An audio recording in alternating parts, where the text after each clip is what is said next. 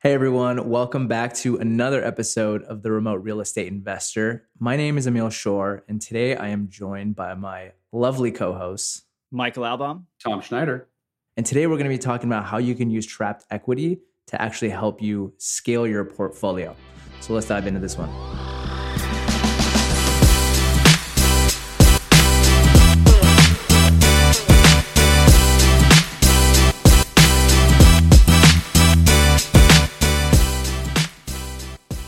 Hey guys, before we get into it, I want to give you a heads up on a promotion that we're running right now. So, with Roofstock Academy, we have all these benefits coaching, on demand lectures, the tools, SFR playbook, on and on. But the Roofstock marketplace credits just got that much sweeter. So, initially, it was a $750 credit when you buy. Now it's a $2,500 credit. So, you buy Roofstock Academy, and for your next five transactions with no time limit, you're going to get $500 back at the close of your transaction. That's right, Tom. Thanks so much for sharing. And for all of our listeners, we're actually giving out a $100 off coupon for an enrollment into the Roofstock Academy. So go ahead and use July 4 at checkout, and that's J U L Y and the number 4 at checkout for $100 off a Roofstock Academy enrollment. And that coupon code is good through July 4th of 2020. Take advantage of today. Happy investing. Awesome. Thanks, Tom. All right, guys. So we're going to be talking about how to tap into trapped equity to help you scale your portfolio. Before we get into the different ways, why do you guys even think this is an important topic for investors to know about? This is gasoline to growing your portfolio. You know, buying a rental property is expensive, right? It, you know, it's not as expensive as buying an apartment complex, but once you start appreciating, having these properties appreciate and building equity, to being able to flip that appreciation into new rentals honestly like that's really like a catalyst for growing your portfolio so much faster than needing to you know come up with all the new cash all at once. Totally totally agree tom. Just to echo and piggyback off that the, if you're taking a hundred dollar a month cash flow just for sake of discussion from a property that's 1200 bucks a year. That's several years of saving that cash flow before you're ready for your next down payment. So being able to tap into the appreciation side of things which tends to grow a lot faster uh, in appreciating markets than the cash flow does can be a really great way to just leverage into additional rentals, just like Tom said. So hopefully I, I added some value there and didn't just say the same things in different words, but I totally agree. It's funny because we're all, I think, in the same boat of we're all cash flow investors and we don't want to bank on appreciation. But when it does happen, there's all these benefits you can take advantage of to help you grow, right? Like most people probably think, oh man, I have to keep saving from my W 2 or whatever you're doing to save up for properties. But there's actually a lot of different ways you can come up with the funds to keep acquiring new rental properties. Absolutely. Yeah, I can come from a number of different buckets. Yep. Something that's, I think, similar to us three is we're, we're not necessarily need to use the returns we're making on our investment properties right now, where I think we both think of it of the cash flow, reinvest that dividends into new properties, as well as the appreciation, reinvest that appreciation into new properties. And today's episode is just about that latter um, return and how to actually actualize that to investing in new properties with the appreciation. Yep. All right. So now let's get into the specifics of how you can actually tap into that trapped equity. And we're going to be highlighting four different strategies you can use First one being HELOC or home equity line of credit. Second one is a cash out refinance. Third is a 1031 exchange. And the last one is selling a property and using those funds to buy a new property. Yeah, absolutely, Emil. So a HELOC, like you said, is a home equity line of credit, and it's something that I'm super excited about. It's something I've used a lot. It's a very, very powerful tool in the real estate arena. So basically, what it is is it's a line of credit. Think of it like a credit card that gets established on the equity in your home. So if you've got a primary mortgage, call it $100,000, and you've got $100,000 of equity in the property, a lender might give you 80% or 70% of the equity in a line of credit, which means they might give you a 70,000 or an $80,000 line of credit. And what it is, it's basically just like I said, a credit card. And so you actually get a checkbook in the mail. And if you need access to that $70,000, you can write yourself a check and you'll have $70,000 as soon as that check clears your bank. So this can be really great. That can be used as a down payment. That can be used to go buy a new car. That can be used for home improvements. I definitely wouldn't recommend the car thing because that's uh, a depreciating asset. Doesn't give you any kind of return on your money. But it's just a really, really, really flexible way to have access to quick cash. And the really nice thing about a HELOC is that you're only paying on the balance if it's outstanding. So let's say I set up this HELOC for $70,000 day one, I don't use any. I just have the line sitting there. There's a closing cost associated with setting that line up, but it's usually pretty minimal. But so now I have access to that $70,000 and I can use it in any increment that I'd like. So let's say next week I want to buy a property and $20,000 is my down payment.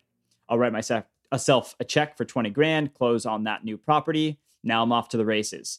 And now let's say a month from now I get a bonus for $20,000 at my job and I decide that I want to pay back that line of credit. I can make a $20,000 payment back to the line of credit, and now my outstanding balance is zero, which means I have no more monthly payments on that line of credit. The other nice thing about HELOCs is that they're typically interest only payments. So, on that $20,000 example I just gave that I had outstanding, I'd be making interest only payments, which, as we all know, are going to be significantly smaller than a fully amortized principal and interest payments. Some important things to note about HELOCs and their interest only payments typically, they are going to be variable interest rates, which means they're going to fluctuate from month to month. So if I have a 5% interest rate this month, I might be at five and a half or six or 7% month next month. So we just need to be aware of that. But again, if we look at the math and just go back to our $20,000 example, the difference between a 5% interest rate and a 7% interest rate in terms of interest only payments on a monthly basis is pretty negligible. So, I, you know, when I first started using a HELOC, and I'll get into it at the end, I thought, wow, the interest rate is six percent. That's crazy. I can go borrow money at four percent. Why would anyone use this this HELOC thing at six percent? But again, as it comes back to the interest only payment, it's a so much. It's, it's often a much more affordable and digestible payment amount to be allowing you to do things with that money that you might not ordinarily be able to do. So that was a super long winded answer, I know. Tom, thoughts, feedbacks, opinion, additions? Love a HELOC. It's like basically a bazooka in your back pocket. Like if you need to like a bunch of cash real quick, like let's say a great deal comes up and your like cash of like actual, you know, liquid position is low. If you have an open HELOC, you can quickly tap into that and use it like for opportunistically. The rates that are available now are pretty incredible. I have one through right now through Third Federal. Yep, that's the name of it, and it is like hovering like mid two per two point somewhere in the middle. Holy smokes! I'm looking at my app right now, and it's unreal. And it's you know I jumped into it without with knowing a little bit about it, but kind of just guinea pigged my way through and setting the line of credit up on my personal residence. And it's as wonderful as it sounds of just having this you know huge cash. I'm using the capital right now doing some improvements to the house that i live at. But what's what's great is there is no heloc police. You can use the funds on whatever you want to use it on. You can use it for buying rental property. You can use it for buying a car as michael said i think you said it was a good investment to get a car. Anyways i don't remember one of exactly the best. lamborghini yeah. is the best. Yeah. But um heloc really powerful way to dip into your appreciation that you have. Something that I'm thinking about on the risk side is I don't, who knows what's going to happen with rates, I think, into 2021. It could potentially go either way, but I don't want to leave myself on the hook for if there is a spike up, just because, like Michael said, they are variable rates. I don't want to leave too big of a balance that I can't get out of, but it's a really great resource to have if you're able to set one up such a great point talking about risk, Tom. One thing that's really important to note is that a HELOC is actually a second position mortgage. And so if you've got an outstanding balance that you don't pay on, your house or the property that the HELOC is established on could be foreclosed on via that HELOC, even if your primary mortgage or your first mortgage is up to date. So it's got to be treated with respect. It's it's still a mortgage. It has all the ramifications of, of a mortgage. So just be aware of that. But they are such such a flexible tool. Nice job, guys. You guys covered this one well. I have a couple questions for you as someone who's never done a HELOC, used the HELOC. Michael, you mentioned there's some closing costs. How do those compare to a cash out refinance or just, you know, when you're regular when you're getting financing, those closing costs? How do they compare to that? Super, super minimal. I think I set up my line for like 500 bucks. It was the Oh, cost wow. of the appraisal and then like some miscellaneous minor fees. It was super, super cheap. That's right. And on the appraisal, they didn't even send someone out to appraise the property. With mine, Desktop they just appraisal. someone did a desktop appraisal. I think they may have even waived that fee on the one the one that I did. But yeah, it's marginal costs. Okay. I was going to ask you guys about appraisals as well. How do they do that? Do they send somebody out? Do they do desktop? So, Depending on the size as of the property, they'll, they, they might send somebody out. But yeah, for mine, it was just on a single family home. got it. Another piece about HELOCs is, as Michael said, you know, it's a delta between the value of the home and the your first mortgage. Different companies that issue HELOCs may have a different percentage that they go up to to the value. So the one that I'm in right now, it's the balance of my mortgage, uh, excuse me, 80% of the value of my home that the appraiser comes up with minus the balance of my mortgage. So the point that I'm making is for this particular lender, it's 80%. But I've seen HELOC companies, I believe the San Francisco Firemen's Credit Union or something, they go up to 90%. Don't quote me on that, but there are some HELOCs that go up to 90% of the value of the home, which, you know, if you're trying to build a, a big arsenal of having HELOC funds, going up to 90% of the value is pretty, pretty incredible. But this was a while ago when I had looked at this, so I'm not sure if it's still available, but the point is it's not a one size fits all, just like mortgages are not one size fits all. Nice. Great job, guys. Well covered. All right. So, any anything else to add before we move on to cash out refinance? Might as well do it. Get a HELOC. Yeah, I, I- was just gonna say one last point is it's one of those things that there is very little consequence to doing it and not using it. So I would so much rather have it and not need it than need it and not have it. And so for the five hundred dollar expense, I mean these typically have a five to ten year draw period, so they'll reevaluate in five or ten years if they still want to grant you this line. Uh, If you don't use it for five years, okay, not a big deal. It costs you five hundred bucks. But if you do use it, you are going to be so so so thankful. I promise you that you establish your future self will thank your your past self for having set this up uh, on, on a property, especially when values seem to be quite high at this moment in time, uh, kind of throughout the markets. I'll come in with one last question. Michael, do you have it on your rental property? Because I know a lot of lenders don't like doing HELOCs on rental properties. Right. Um, like I have it on my personal house. What I'd love for you to to riff on that real quick. On Yeah, I've got it on a rental property that I own free and clear. So it was much easier to do because most lenders don't like to come in on a second position lien. Uh, so if you have a free and clear property, you have a primary with some equity in it, those can both be really great candidates for. Although I was talking with a student within the academy and they were saying that they found a HELOC provider that would come in in second position behind a mortgage company on an investment property.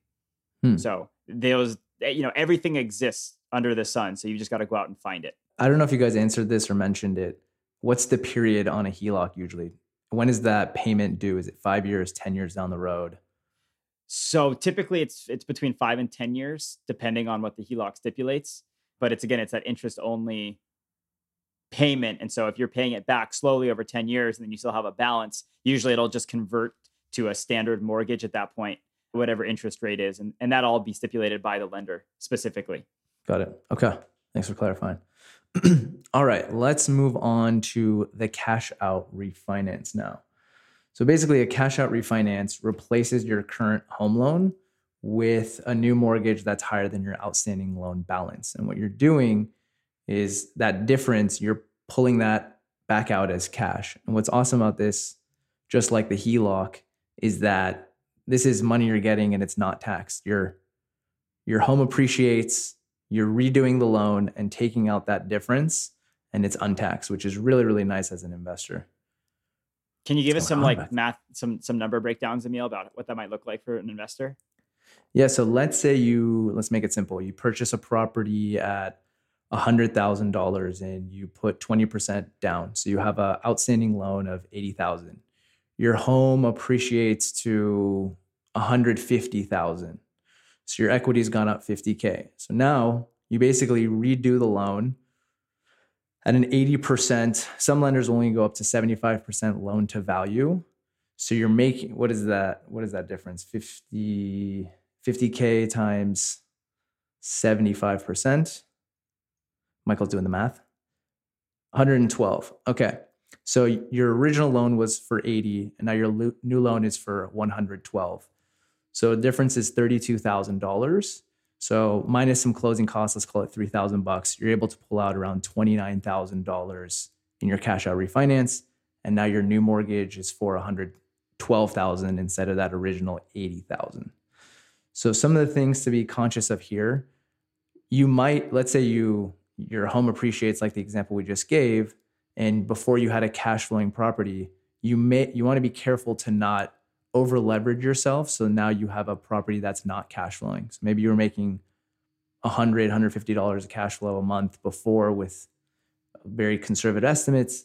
Now your new loan you're basically breaking even each month or maybe even paying into the property. So that's when i think of some of the cons with a cash out refinance. I think some people may over leverage themselves to get that extra cash create turn a cash flowing property into one that's negative cash flowing. An alligator an alligator as our friend michael zuber likes to call it so i've i've got an opinion on this and so i i always say especially within the academy with a lot of people i coach and consult with that we have to look at cash out refis as really a two step process. Step one is getting the cash, and step two is what are you doing with that cash?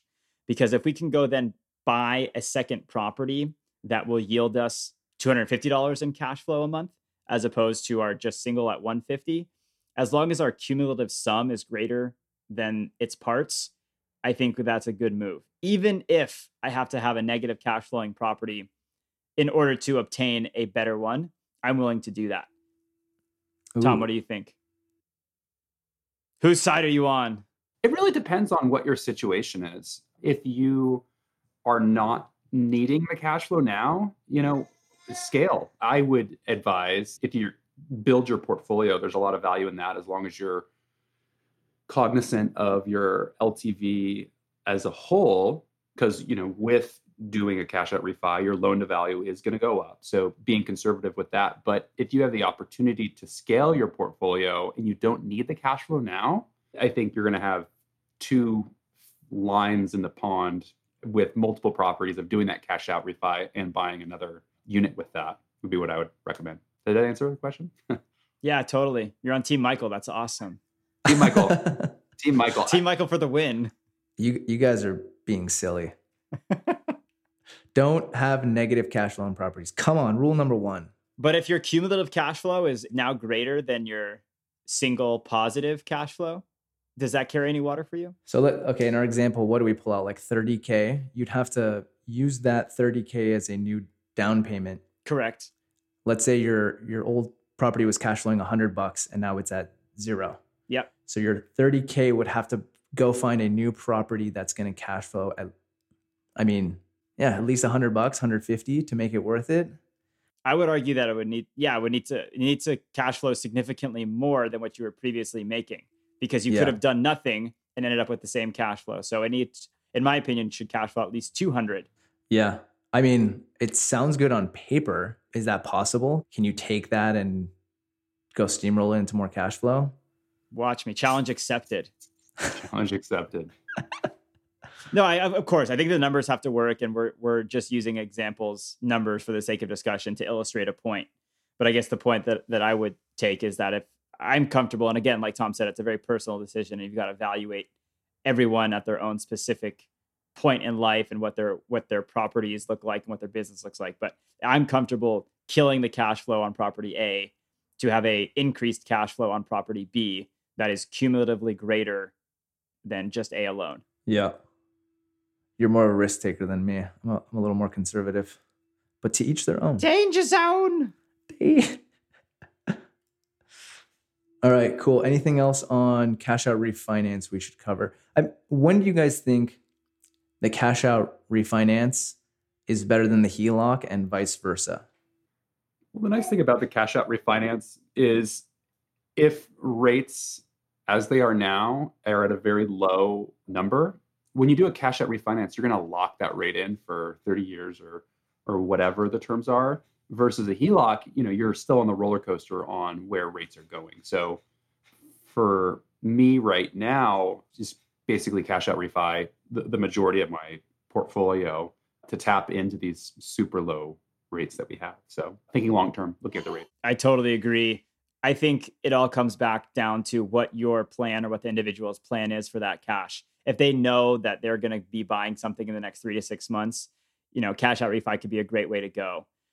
If they don't know what they're going to do with the cash, but they know that they want cash, HELOC can be a great way to go because you're not paying on that cash to just sit in your bank account like you are with a, with a cash out refi. So, and there's nothing to say that you can't do a hybrid approach. Take a little bit of cash out and also set up a HELOC for that remaining equity balance. That can be a really, really great way to go and a really powerful tool. Something else to just keep in mind is that your rate is going to change from your original mortgage when you do a cash out refi. So you're basically wiping that first mortgage clean and getting a brand new, totally new mortgage. So whatever the rates and terms are of that new one, that's what you've got to come to terms with. And then the last thing to think about is I've heard this said from a number of different people is that if you're towards the end of your mortgage, when you go to a refinance, that resets the clock back to year one on a 30 year payback for a single family home conventional mortgage. So if you're at the end of your mortgage cycle, you're paying the significant balance towards the principal. You are just gobbling away at that principal balance, which is really, really nice. Versus if you're resetting the clock, now we're paying the vast majority of that payment is going to the interest. So the balance is going to be decreasing at a slower rate than if we're towards the end of our of the life of our mortgage. So again, just something to consider to keep in mind to be cognizant of as you're looking at considering doing a, a, a cash out refi. Great point. Hybrid. It's not a one size fits all. You can you can use both. Have both guns and missiles. In that example, I would say that the HELOC would be the gun, and the the the cash out refi would be the missile, like the kind of a, a bigger, you know, locked in. I thought the HELOC is the bazooka, man. Now you're changing it up. uh, yeah, feeling very destructive today, Tom. Someone uh, played Command and Conquer as a as a kid. Too much coffee. Man, you guys are making my job easy. Like I don't have anything to add on top of like your final notes. Cool. Let's let's move on to the next one. 1031 exchange. Tom, you want to take the lead on this one? Yeah, so we'll hit this one pretty quickly. We had an episode earlier, episode I think four or five, I'm, I'm somewhere in there. Anyway, so a 1031 exchange is deferral. So it is selling a property not paying any taxes on the proceeds from that sale and rolling all of those proceeds into buying a new property. So, with the 1031, there are some rules that you need to adhere to. And a high level example of those rules is you need to identify properties within a specific period. There is rules around the value that you're selling to what you can buy. And we recommend talking to a, a 1031 professional company to understanding those rules. But the big shtick for a 1031 exchange is you're selling your property, you're making a bunch of money, and you're not paying any taxes on those. You're deferring those. Now, eventually, when you do sell and, and do not use the proceeds to buy another property, which we'll talk about. I think what you're getting at, Tom, is that you can continue rolling that deferment via 1031 exchanging every property that you then buy and then subsequently sell. Exactly. So if you sell property A via 1031 exchange to buy property B, when you're ready to sell property B, 1031 exchange that into property C, and so on and so forth, such that so you're deferring, deferring, deferring your capital gains tax until the point at which you might not be around anymore. And then whoever you leave that building to gets a step up in basis, and that basically wipes away the capital gains tax that they would have to pay. So, yeah. Echoing what you said, go talk to a 1031 professional before attempting this. Go listen to the episode that we did on 1031 exchanges. It's really, really informative but it's a really, really great way to sell properties and not have to worry about paying the capital gains tax. Yeah, and I, I looked it up. It was episode 15 was a 1031 episode we did. Awesome. Reasons that you would want to do a 1031 is perhaps you're moving your portfolio, moving geographies, perhaps you're changing to more of an appreciation asset to more of a cash flowing asset. Perhaps you want to take one property and use the proceeds to buy multiple properties or the other way around there's so many different use cases for doing a 1031 exchange and the mechanics of it of deferring the tax payment are available for all of them. Yeah. So what would be a con? Why wouldn't you want to do a 1031 you wouldn't want to do a 1031 i mean you're you're selling the property so if it's an asset that you like like you know you you are, are changing assets you know what other ones cons are?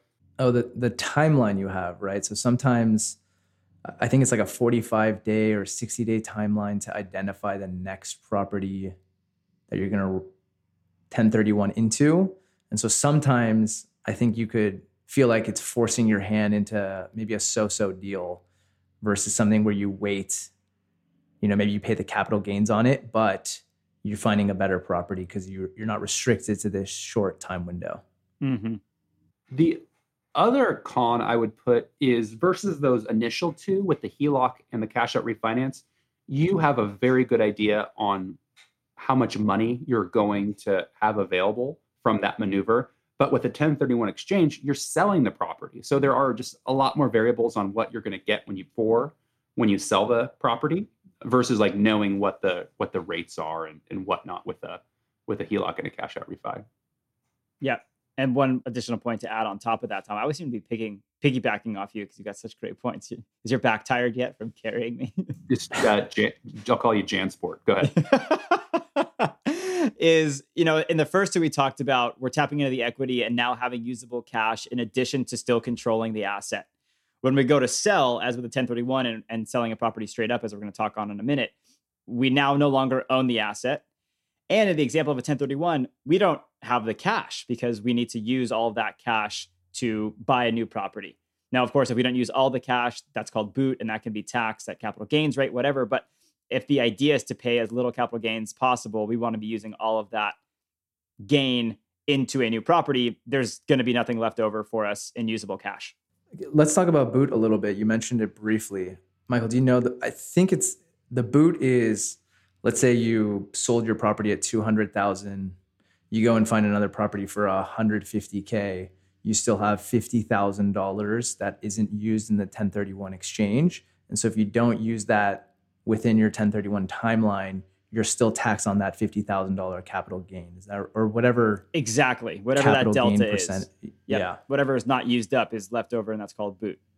Right. Yeah. And that's you another can, good con example, you know. It, you're you're fitting a little bit more of a piece of a puzzle and you can't fit it just right, you're going to have some taxes. Sorry, Emil, go ahead. All right, Michael, do you want to close us out on selling a property straight up without a 1031 exchange? Yeah, so last and final way to tap into the trapped equity is just sell a property straight up. So instead of doing a HELOC or a cash out refi or 1031, just sell the property. If you bought it for 100, now you can sell it for 120. Sell it for 120, you'll walk away with 20k and you'll have to pay Uncle Sam the capital gains on that and depending on what your personal financial situation looks like, that's going to dictate what that gain might look like. So if we call it a cool and easy 25%, you'll walk away with 15 grand in your pocket not a bad payday at the end of the day. So I think a lot of people get hung up in, oh, I've got to do 1031s or I've got to do cash out refi, I've got to do a HELOC. If you just need the cash quick and you just want to be done with the property for whatever reason, you just want the cash, you don't want to have to worry about it, just sell the property. It can be a really, really great option. And again, depending on your personal financial situation, that's going to dictate how much tax you may or may not have to pay on that gain. So, Emil, do you have any pros, cons to, to this type of thing? Yeah, so I have a, a personal example of this recently. So I bought a property about two years ago and recently decided to sell it. Ended up selling it for the same price I bought it for.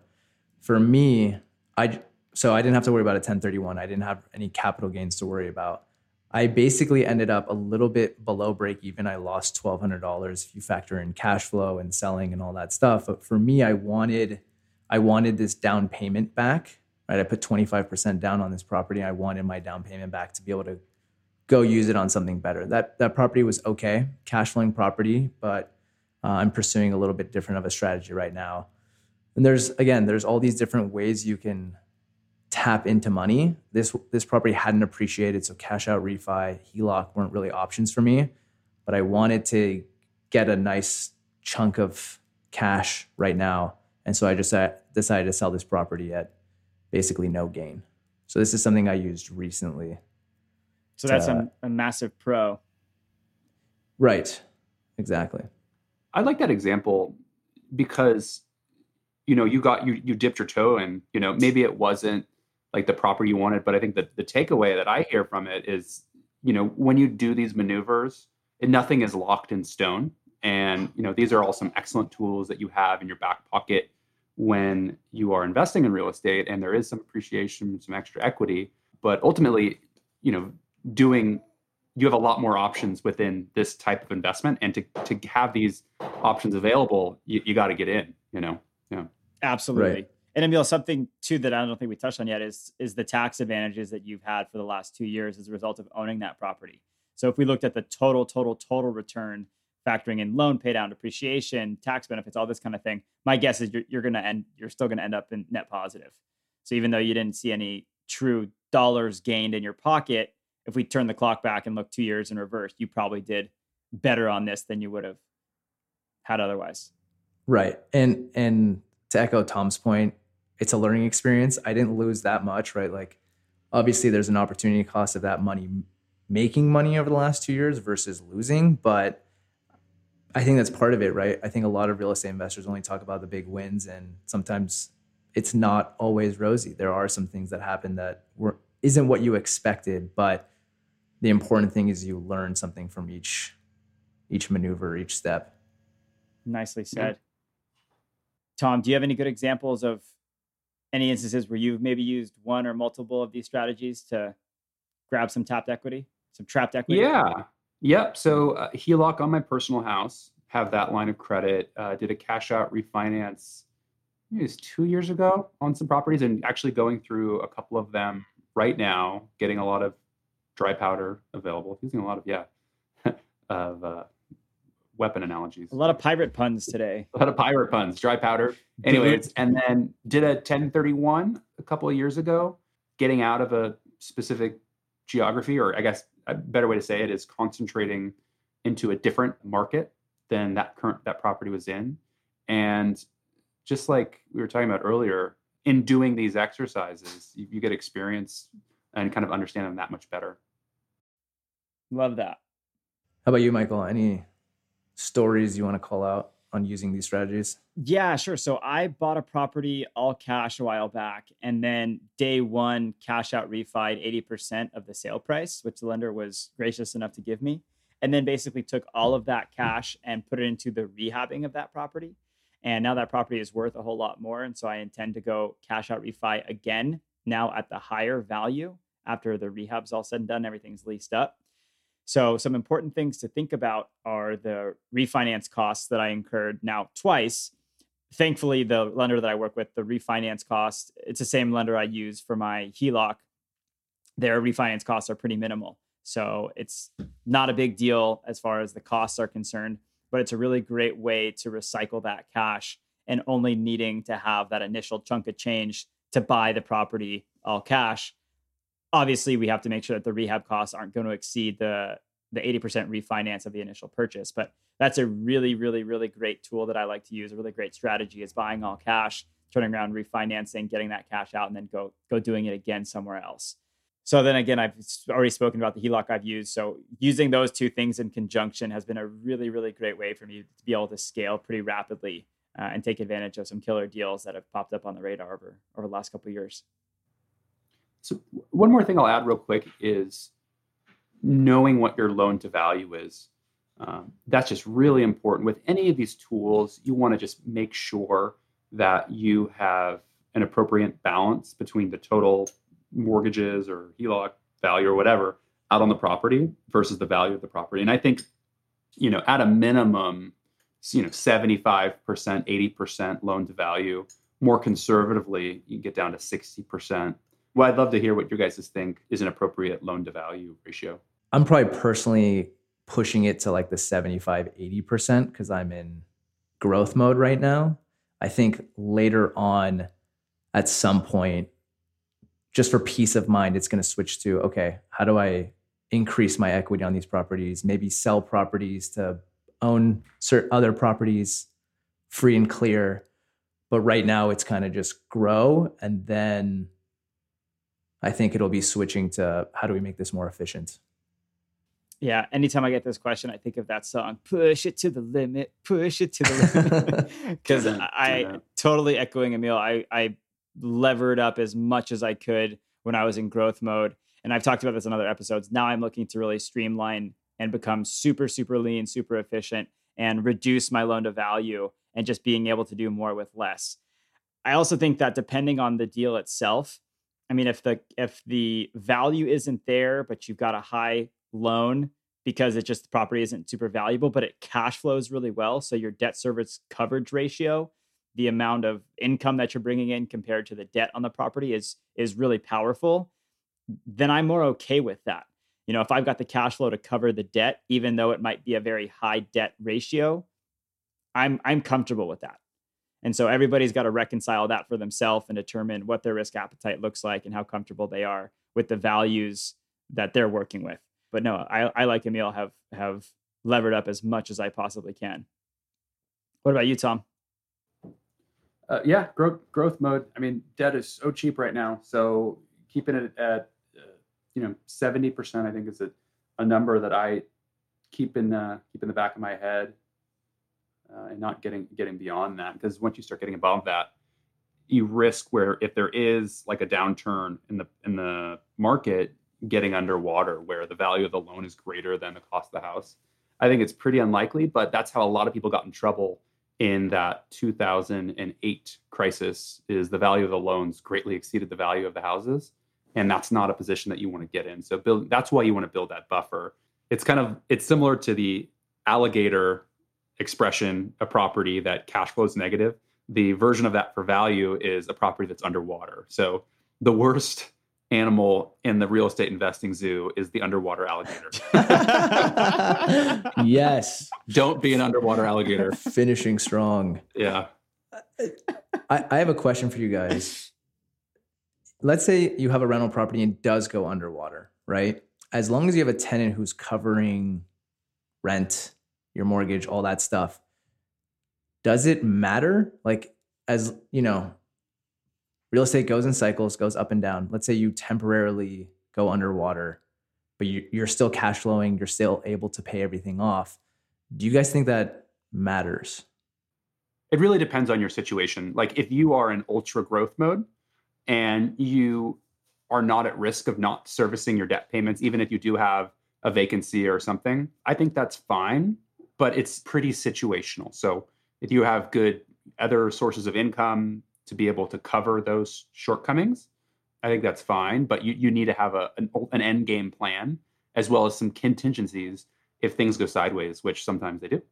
Yeah, I, you know, it's a great question, Emil, one that comes up a lot within the academy, and it's something that I don't pay a whole lot of attention to as far as the value because I agree that it doesn't really matter. N- nothing about that snapshot in time has changed. If you have a rental renter paying the rent, your income has not changed. It's totally independent of the value. So as long as you don't need to do anything with that property, either sell it or refinance it or try to get a HELOC on it, it has no impact on the financial picture in that snapshot of time. Of course, it'll affect your net worth and all that kind of a thing. But again, it doesn't affect the property's performance. And it's kind of like a stock. If a stock has gone down in value, we don't automatically say, okay, well, now we're going to sell it. It's an unrealized gain or loss until we do something with it buy, sell, refinance. Yeah. Yeah, I think the same thing. I think about a lot. I guess it's just the unknown of will you need to sell for some unknown life event, right? And then it's you're putting yourself at risk in that way. Exactly. Exactly. But that gets into the bigger discussion of having reserves and not not ever being in that position because you never yep. want to have to fire sale something. Sure. Cool. I always think about that one. I was curious to get your guys' thoughts on it too. What's your guys' spirit animal in the real estate investing zoo? An eagle. No. Why? Uh, it's agile. Peregrine falcon. Fastest animal. Next question.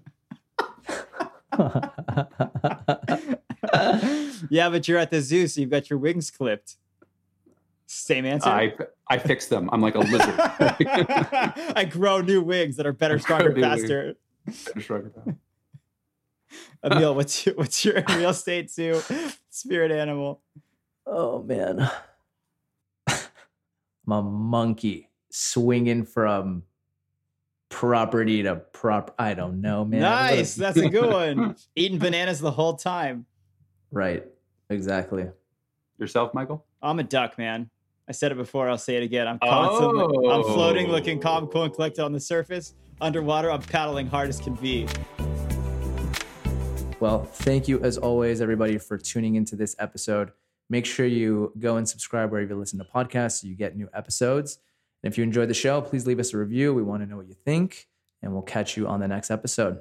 Happy investing. Happy investing. Happy investing.